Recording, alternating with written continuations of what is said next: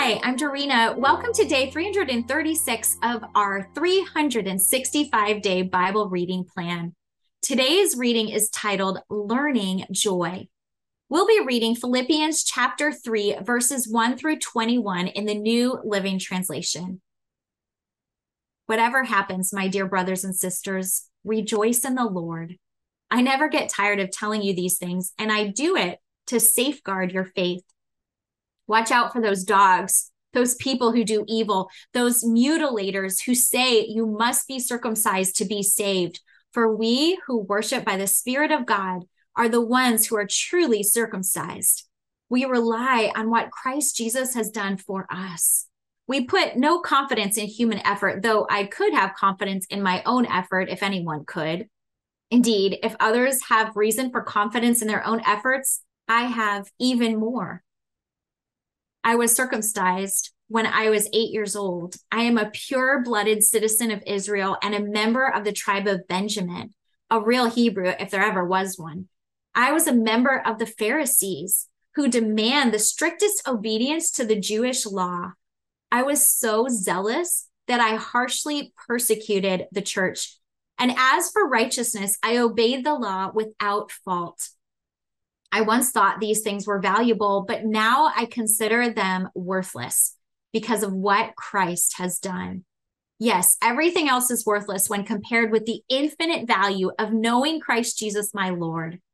For his sake, I have discarded everything else, counting it all as garbage so that I could gain Christ and become one with him. I no longer count on my own righteousness through obeying the law. Rather, I become righteous through faith in Christ. For God's way of making us right with himself depends on faith. I want to know Christ and experience the mighty power that raised him from the dead. I want to suffer with him, sharing in his death, so that one way or another, I will experience the resurrection from the dead. I don't mean to say that I've already achieved these things or that I have already reached perfection but I press on to possess that perfection for which Christ Jesus first possessed me.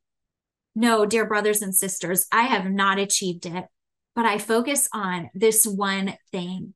Forgetting the past and looking forward to what lies ahead, I press on to reach the end of the race and receive the heavenly prize for which God, through Christ Jesus, is calling us.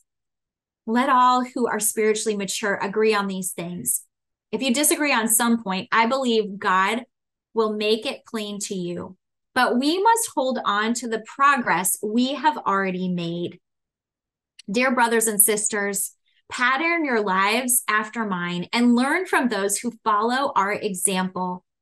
For I have told you often before, and I say it again with tears in my eyes that there are many whose conduct shows they are really enemies of the cross of Christ. They are headed for destruction. Their God is their appetite. They brag about shameful things and they think only about this life here on earth. But we are citizens of heaven where the Lord Jesus Christ lives, and we are eagerly waiting for him to return as our Savior. He will take our weak mortal bodies and change them into glorious bodies like his own, using the same power with which he will bring everything under his control.